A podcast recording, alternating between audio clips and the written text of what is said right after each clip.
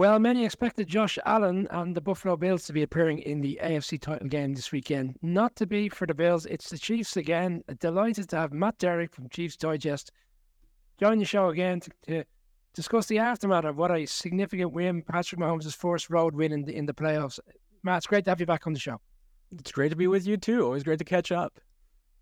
Well, I have to say, I was lining up some Bills uh, beat writers this week, but I always had you in my back pocket because I wasn't convinced the Bills were going to win. We did our preview show last week. I did select the Chiefs. I felt that whilst the Bills may have had the run of it recently in the regular season, come playoff time, the Chiefs, in particular, the Chiefs' defense is a different animal. Didn't necessarily play out that way. I would suggest it was the best offensive performance we've seen all season from the Chiefs. Uh, your your thoughts 48 hours after the game and how you feel about the Chiefs, eh, I suppose, in terms of where they are now going into the championship game this weekend. Yeah, I agree with you. I mean, that's this seems to be the trend the last few years has been that Buffalo has had the advantage of the Chiefs in the regular season, but in the postseason, that's where Patrick Mahomes and Andy Reid seem to take over. Um, you know, and I think we saw the uh, kind of the same situation play out the, in this past game. I mean, during the regular season, I think Buffalo and Sean McDermott pulled out all the stops to try and beat the Chiefs, and and that worked out. But Andy Reid and I'm I, I and he would never agree with this statement um, because I don't think he ever holds anything back. But at the same time, I, I I just think that Andy Reid always has a wrinkle for somebody, and he's willing to do something differently. And and we saw them pull out a few wrinkles. He even said after the game, "Hey, this was a game where you pull out all the stops." And I think that's exactly the the mentality that Andy Reid has is that um, the regular season is a build up to the postseason, and the postseason's when you you pull out your best material, and uh, I think that's why he's always got an advantage over most other head coaches. And I think that's certainly been with Sean McDermott. And as far as the Chiefs' offensive performance, yeah, I mean, I think the only uh, maybe a couple of games this year, maybe against the Chargers, maybe against Chicago, but you know those weren't uh, opponents on the level of the Buffalo Bills. Uh, I think this was absolutely this team's most complete performance in all three phases. But I think they also left they left some plays on the field too. Yeah, I think we're going to come to those plays. I had a question on, on the the Mecole Hardman play call in terms of you know that situation in the game, and I'll come to that in a minute. But we saw over the course of the season the inconsistencies on, on offense. I don't know if it's inconsistency is the right word because there were so many games in which Mahomes was clearly frustrated by the wide receivers in terms of them not catching the ball, not getting the yards after the catch. You know, we see Kadarius Toney dropping balls in the opening game against the Lions. It kind of continued to trend, continued over the course of the season. And yet on Sunday, it was like as if everything that had gone wrong all season evolved into one of these marquee offensive performances. Even Mahomes himself on Sunday, I thought his elusiveness in the pocket, it just seemed to all come together at such a, at a critical moment in the, in the season. Do you think Andy Reid had kind of recognize what had gone on over the course of the season, said to the guys, look, guys, I know things haven't played out in necessarily the way we wanted. The manner of performance have been off-putting, but we can do this. We are the reason, we are the defending Bowl champions. You think that was the nature of the conversation? Saw some of the players at the end in terms of the reaction to the crowd. It was if like, let's just put the noise away, let's just focus on ourselves, and if we can get it right, we can beat anybody in this league. Yeah, you know, it's it's felt like that. There's been two different attitudes on this team this year. I mean, I, I and I think it's obviously obviously offensively and defensively. Um, the defense has played with a great deal of confidence from from day one. I mean, that's been remarkable. You know, usually we talk about Steve Spagnuolo's defenses needing some time to gel. This one did not. I mean, they they pretty much gelled from the moment go. Um, but the offense, you know, is the, usually the cocky one. The offense is usually the one with all of the swagger. And and this time around, this season, that was not the case. I mean, you saw a lot of, I think, confidence issues and with with this offense at times. And and I think they really manifested themselves in the red zone once they got closer to the goal line this year. Uh, that's been a consistent issue. Um, but I think in the past three or four games, you have seen that start to dissipate a little bit. And certainly in the last two postseason games, I think this offense has played with a great deal of confidence. Now, you know, you've got guys like Marquez Valdes Scantling, who clearly has had the toughest year of his career, a lot of drops uh, arguably had you know two his two biggest catches of the season in that game that were very critical to the Chiefs' drives. Um, and I think you've seen the you know the Chiefs' patience and investment in that receiving corps pay off. You know they they've never given up on anyone. There hasn't been any benchings, nothing of that sort. They've kept everybody in the mix and. Uh, yeah, I mean, it's still not perfect. There have obviously been some issues with that receivers group, But the fact that I think Andy Reid has shown them confidence, you know, throughout and never, you know, wavered in any of these guys, he kept putting them out there when even when they were struggling. I think that that's what's starting to maybe pay dividends now in the postseason. Just uh, to follow up on a point that you made about Spagnuolo and how, how good the, the defense has been over the course of the season. Yeah, very accurate point in terms of what we've seen previously, where they kind of transitioned into a really I suppose, structured defense over the course of the season. It kind of comes together gradually, where this season has been consistent. On Sunday, it was very evident whilst they were giving up a lot of yards in the run game. I mean, the time of possession in the game is quite startling if you look at it in terms of Bills against the Chiefs. But there was very few big plays down the field, no explosive plays given up. Do you think they recognise we're not going to stop them tonight? If we're going to win this game tonight, it won't necessarily be stopping the run as long as we don't give up these big chunk plays to this Bills. I know Bills has dialed up some plays towards the end, and on another day maybe they would have came came through with digs Diggs dropping the ball. But by and large, they didn't give up anything extensive in the game. That was a, that's a huge a huge piece on Sunday. I felt. Yeah, you know, there was definitely, you know, the defensive scheme was the concept was just focus on Josh Allen, just keep him in the pocket, try to make sure that he can't beat you downfield. And in the first half, as a result of that, you know, kind of focus, they they didn't keep contain on him up the middle. I mean, that was one thing that was they really struggled with was Josh Allen being able to use his legs to make some plays.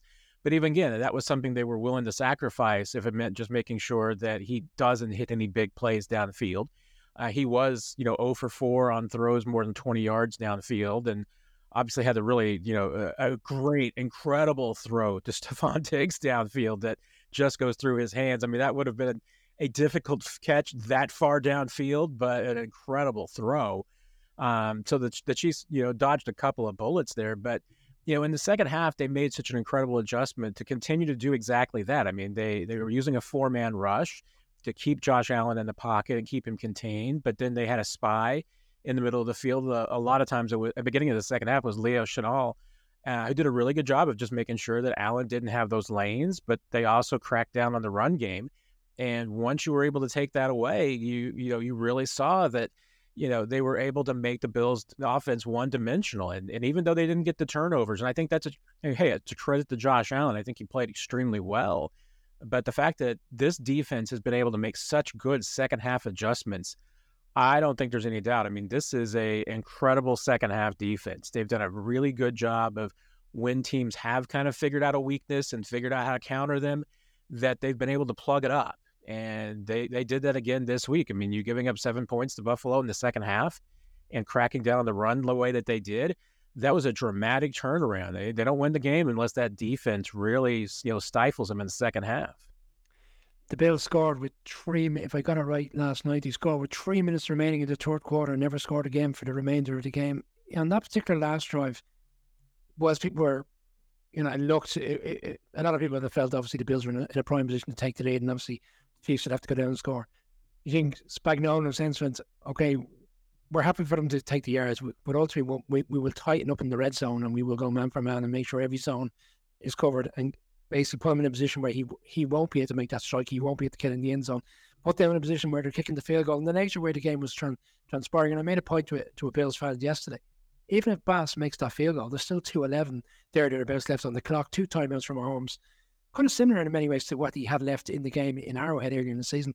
But the nature of the way the game was playing, it wouldn't have come as a surprise if the Chiefs had a driven down to put, put themselves in a position to kick, kick a field goal to get the game into overtime. Yeah, you know, yeah, even if they had hit that field goal, I think you felt still pretty good about the Chiefs' chances of being able to to go downfield and get into field goal range. Obviously, you know, Harrison Butker has been on a, a really good roll of late. Um, that would have been the more difficult end of the field to kick the way that the wind was blowing that night. Um, it was tricky either way, you know, and certainly, you know, Tyler Bass, I think the wind absolutely affected that kick a little bit. I mean, that was the way it was kind of blowing, and even though it was at his back, um, it can, you know, you just don't, if you don't get that slice and the hook just right in that wind, I mean, it can absolutely play with your kick. And uh, yeah, I think you would have had more confidence in Harrison Butker in that situation, but you're, you're exactly right. I mean, I think that the Chiefs were, more than fine giving up a field goal in that situation. They they recognize that hey, you know, as long as the Bills don't get in the end zone and take the lead, this is still a winnable game. So yeah, they, they definitely wanted to keep them out. And And I think that Buffalo, you know, helped out. But I think Buffalo was absolutely trying to play for a touchdown on that last drive. And it, I think that ended up hurting them. I mean, that because obviously they could have gotten closer in the field goal range. I think if they had been a little bit more conservative in their play calling, but they were definitely trying to get into the end zone. And I, I get that. I mean, I think that that's what they felt they had to do to win the game. Um, but I, I think it obviously definitely hurt them because they, they could have gotten, you know, Bass in closer for that kick, but they bypassed that in favor of trying to go for the end zone. And that's the way it works sometimes. Matt, you made a point on the Super Bowl show in Arizona last year. Obviously, you were the guest on the main show at the stage. I mean, you, you talked to me about Andy Reid sometimes overthinking situations, and I felt that was the case with the Mecole Hardman fumble. And uh, like, I don't think we should be too hard on him in the sense like you could you could see what he was trying to do. Ultimately, he was trying to get into the end zone, get the touchdown. It would have been a two score game then, essentially, maybe putting the game away. Having fumbled the ball earlier in the game and the Chiefs were forced to recover in the red zone, were you surprised that they, they dialed up that particular play for him? And bearing in mind how strong Pacheco was, he's such a fantastic runner. To me, it just struck me as just continue with the hot hand. And I know he looks tired. I know he looks a bit ragged because they were going from time to time again, and he was getting the choke plays. But in that instance, we surprised they just didn't keep on Pacheco and say, or else bring in Clyde Helaire to kind of finish that off, as opposed to going with Hardman on that particular play call. Yeah, it, you know, it didn't surprise me, and some of that, you know, it, it comes back to the conversation earlier where we had about this receiving corps and you know continuing to give those guys chances and not benching anybody or taking anybody's playing time because they were struggling.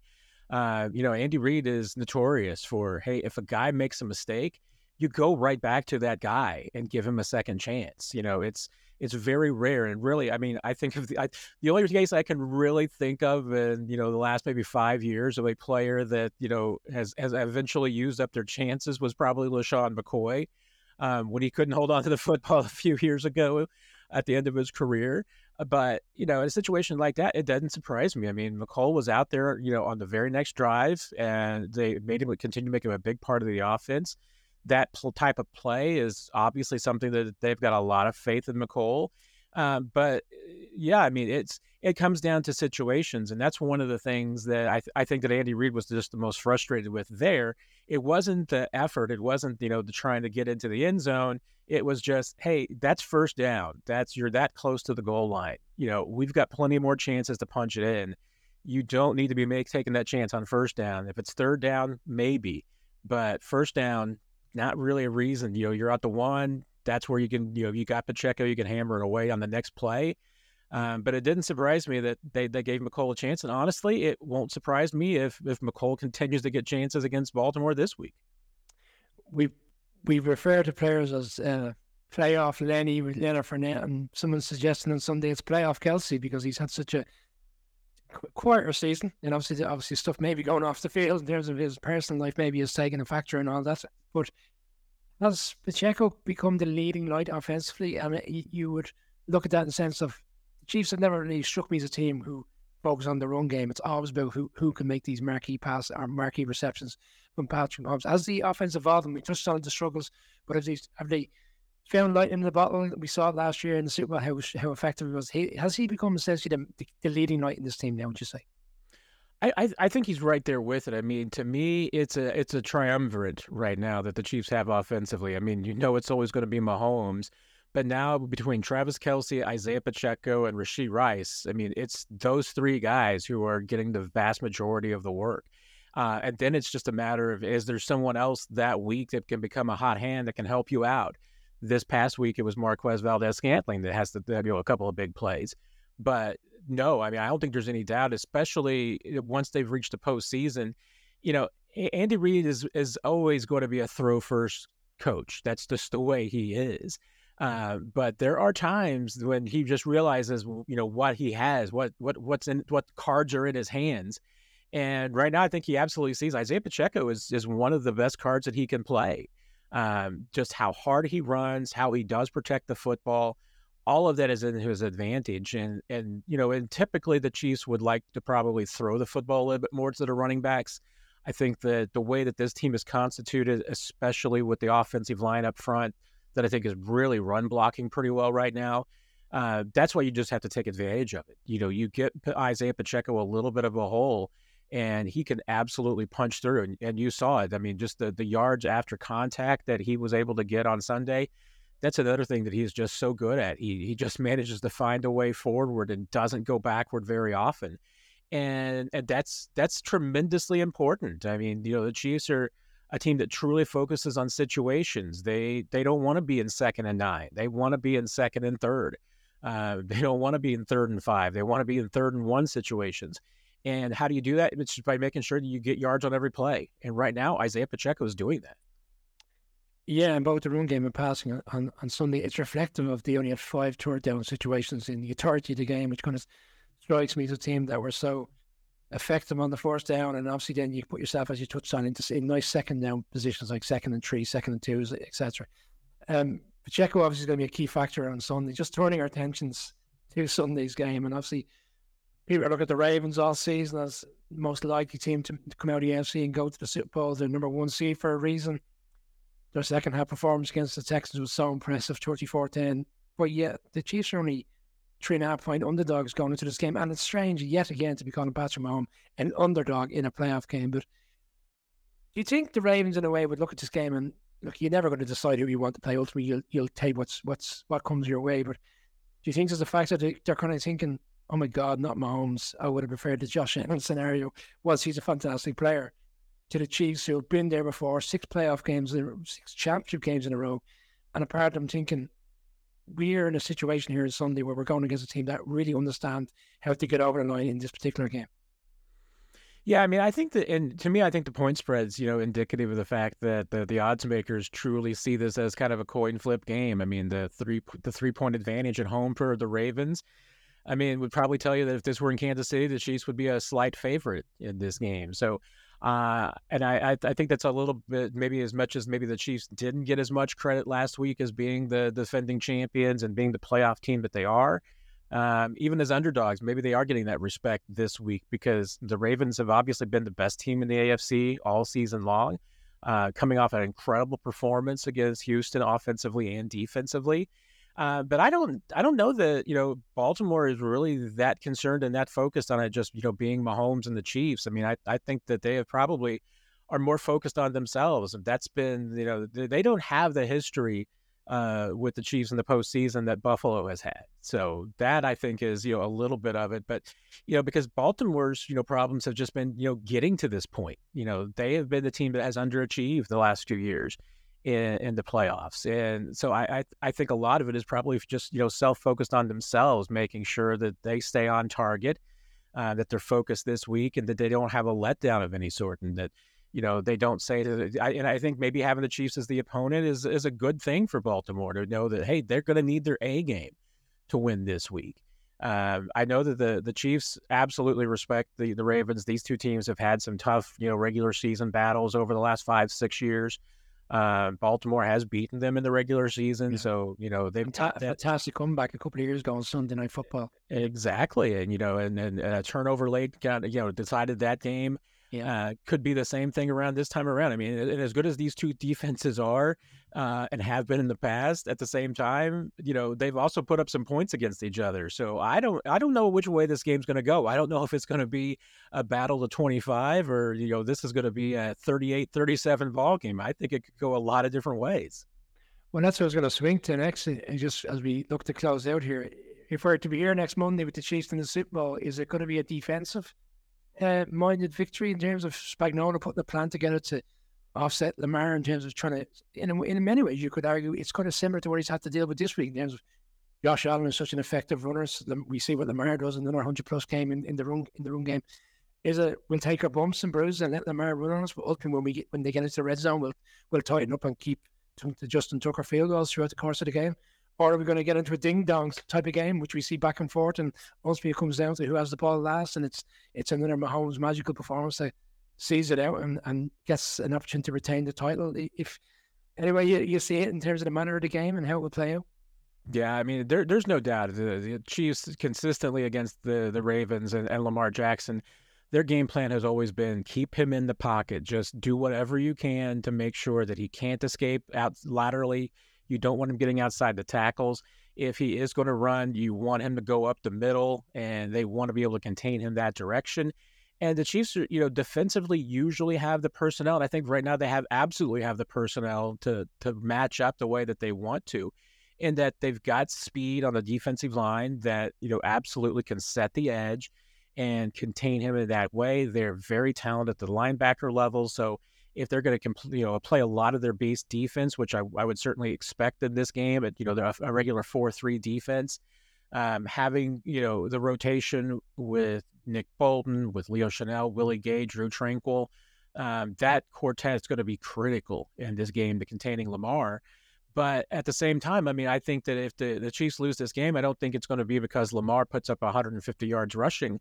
Uh, it, it it's it, it's independent of that. I think to me, it's you know, do Zay Flowers and Isaiah Likely, you know, end up making plays because that's where the the Ravens can really beat you this time. I mean, and that's where they are so much more dangerous than they've been in the past.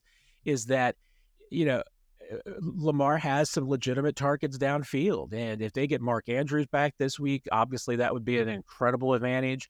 Uh, but you know, Likely has been playing so well this season, and obviously Zay Flowers is one of the more electric you know rookies this year. Um, those are the two players to me that are just absolutely game changers for this Ravens offense.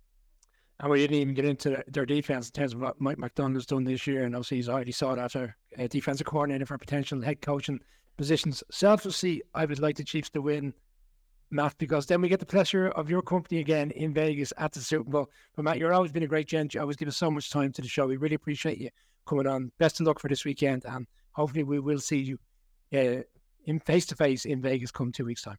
I hope we can do that. It's always great to see you. And I, I just love the passion of, of, all the fans in Ireland and, and loving the football in the NFL. It's incredible to see and love the, the job that you guys all do over there. So thank you for letting me be a part of it.